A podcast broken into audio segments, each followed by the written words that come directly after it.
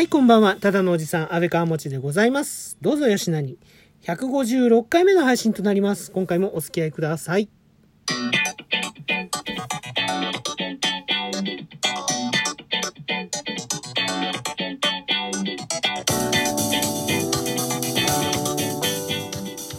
皆さんは発声障害という病気をご存知ですか？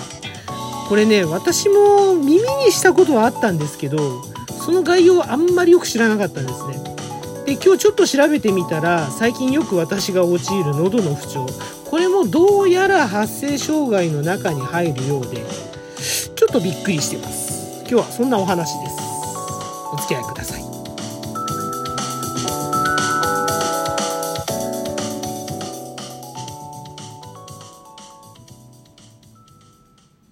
えー前回の配信でボロボロの声をですね、披露してしまいまして、あの、大変失礼いたしました。なんかね、本当あの、前回の配信でも言ったんですけど、最近やっぱりちょっとこの気候の変化でね、いわゆる不定収素が喉に来るようになったっていうお話をね、ちょっとさせていただいて、で、まあ、あのー今ね、これ収録しているのが14日日曜日の0時51分、もうそろそろ1時になるかなっていう頃なんですけど、今もうすっかり声の方、だいぶ戻ってますよね。も、戻ってると思うんですけど、どうでしょうか？あの、だいぶ聞きやすくなってるとは思うんですね。話しやすくはなってるんですよ。で、これがね、本当あのー今日の、今日のじゃないや、昨日の、要は13日の昼間あたりまで、昼間っつうか昼過ぎあたりまで、本当に喉の調子ものすごく悪くて、で、頭も痛くて、昨日はすごく、昨日、土曜日は東京地方、関東地方、ものすごい爆弾低気圧で、で、春の嵐で、ものすごい大変な天気だったんですけど、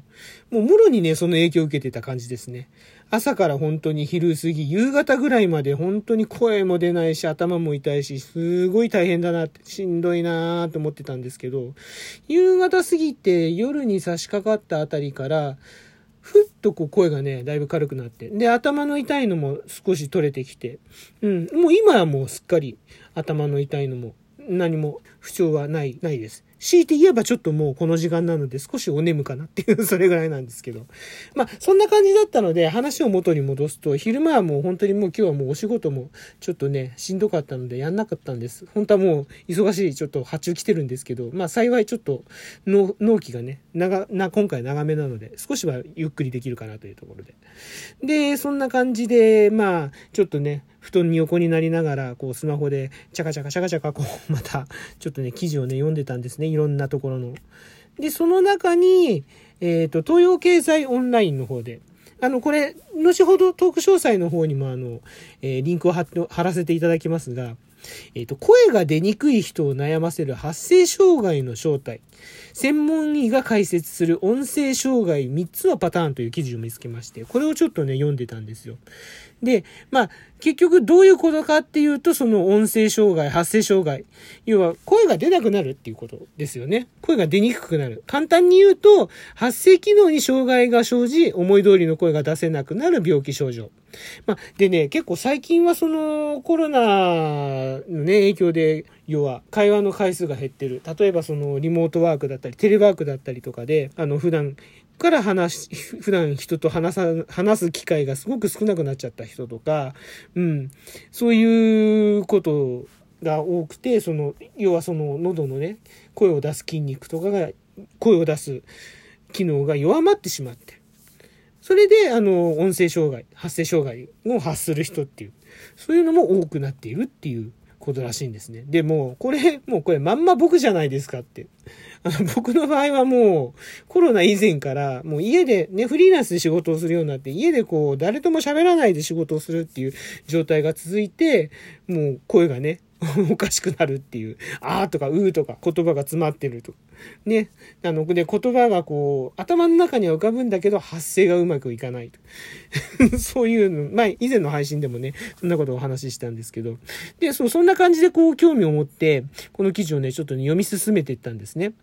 ただまあ、その音声障害といっても原因は様々らしくて、そもそもの声帯や喉周りの異常で声が出しづらくなる人がいたり、その声の出し方に問題があって出しづらくなっている人、あとは精神的な問題に起因して声が出なくなっている人がいるという。具体的にはですね、3パターンに、この3パターンに分かれる、分かれるらしいんですけど、機能性音声障害という、そもそもの声の出し方、あの、要は声帯とか、舌のね、震わせ方がうまくできてないっていう、うん、慢性的なものですよね。うん。そういうものが原因になってたり、あとは身体的な異常。これはもう病気ですね。あのなんでしょう、甲状腺がんだったり、胸部大動脈瘤、食道がん、肺がん、脳梗塞が原因となってるんです。これ怖いですね。こういうのが原因になっている場合もあったりとかもすると。で、あとは、まあ、あの、そういう怖いところ、もちろんこれも怖いっちゃ怖いんだけど、えっと、生体炎って、まあ、生体に炎症を起こしてたり、ポリープがあったり、生体麻痺、あとは逆流性食道炎。これ僕ちょっとあるんですよね、逆流性食道炎。うん。でもまあ、そこまでは至ってないんですけど、で、あとは、もう一つはその、最後に言ったストレスですよね。心因性発生障害。これあの、上皇后様が、あの、ね、まだ、非殿下だった頃に、あの週刊誌の記事にすごく心を痛めて、声が出なくなっちゃった。そんなことがありましたよね、過去、あの、以前ね。うん、そういうことも、ね、大きい場合だとそういうのもあると。まあでもそのストレスが結局、心的なね、精神的なものだったりとか、あとはその肉体的なものだったりとか、うん。そういう、まあ私の場合はその肉体的なものですよね。うん。もともとその声を出す機能が弱まってるところに、えっ、ー、と、気候の変化から来る不定収穫でおかしくなってる。で、あの、以前ね、見てもらってるんですよ、僕病院で。去年の夏ぐらいだったと思うんですけど、どうしてもね、声がね、出にくくて、喉が痛くて、でも熱があるわけでもないし、おかしいなって、コロナかもしれないなって。で、ちょうどね、近所の病院がお盆でお休みだったので、大学病院で見てもらって、で、その時に CT とかもいろいろ取ってもらったんですけど、まあ、全く喉には問題ないよということで。だからまあ、そういうことなんじゃないかなっていう。心性のものとか、あとは、もともと声をね、出す筋肉がもう弱っちゃってるのかもしれないって。うん。だから、なるべく喋るようにしてくださいとは言われてたんですけどね。そう。だから僕の場合はちょっとまあ安心はしてるんですね。うん。あの、うん、そんなに大変なことじゃないんじゃないかなというところで。ただね、あの、私のように、ちょっとやっぱり声おかしいなって思ったり、なんかちょっと以前と違うなって感じてる人は、どうやら病院にね、やっぱ一度ね、行った方がいいみたいです。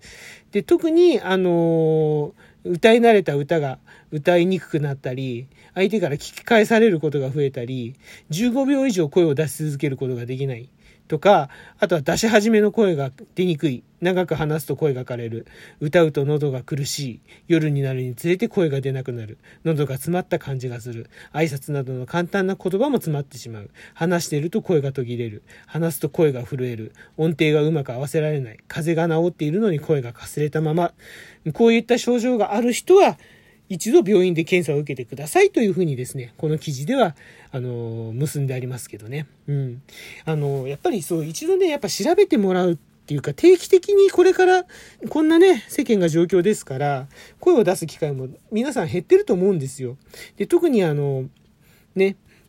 リモートワークだと本当に声出ない。一人暮らしの人なんかもう本当一日全く喋んないってこと、僕なんかもそうだから、うん、特に多いと思うんでね。うん、これは気をつけてほしいなと思います。で、あと、ラジオトークね、やられてる方、特にトーカーさんは声命ですから、あの、ぜひぜひぜひ、ちょっとおかしいなと思ったら、きっかけにして、こう、病院にね、行って調べてもらうと。そういうのもいいのかもしれません。うん、そんなことを思った一日でございました。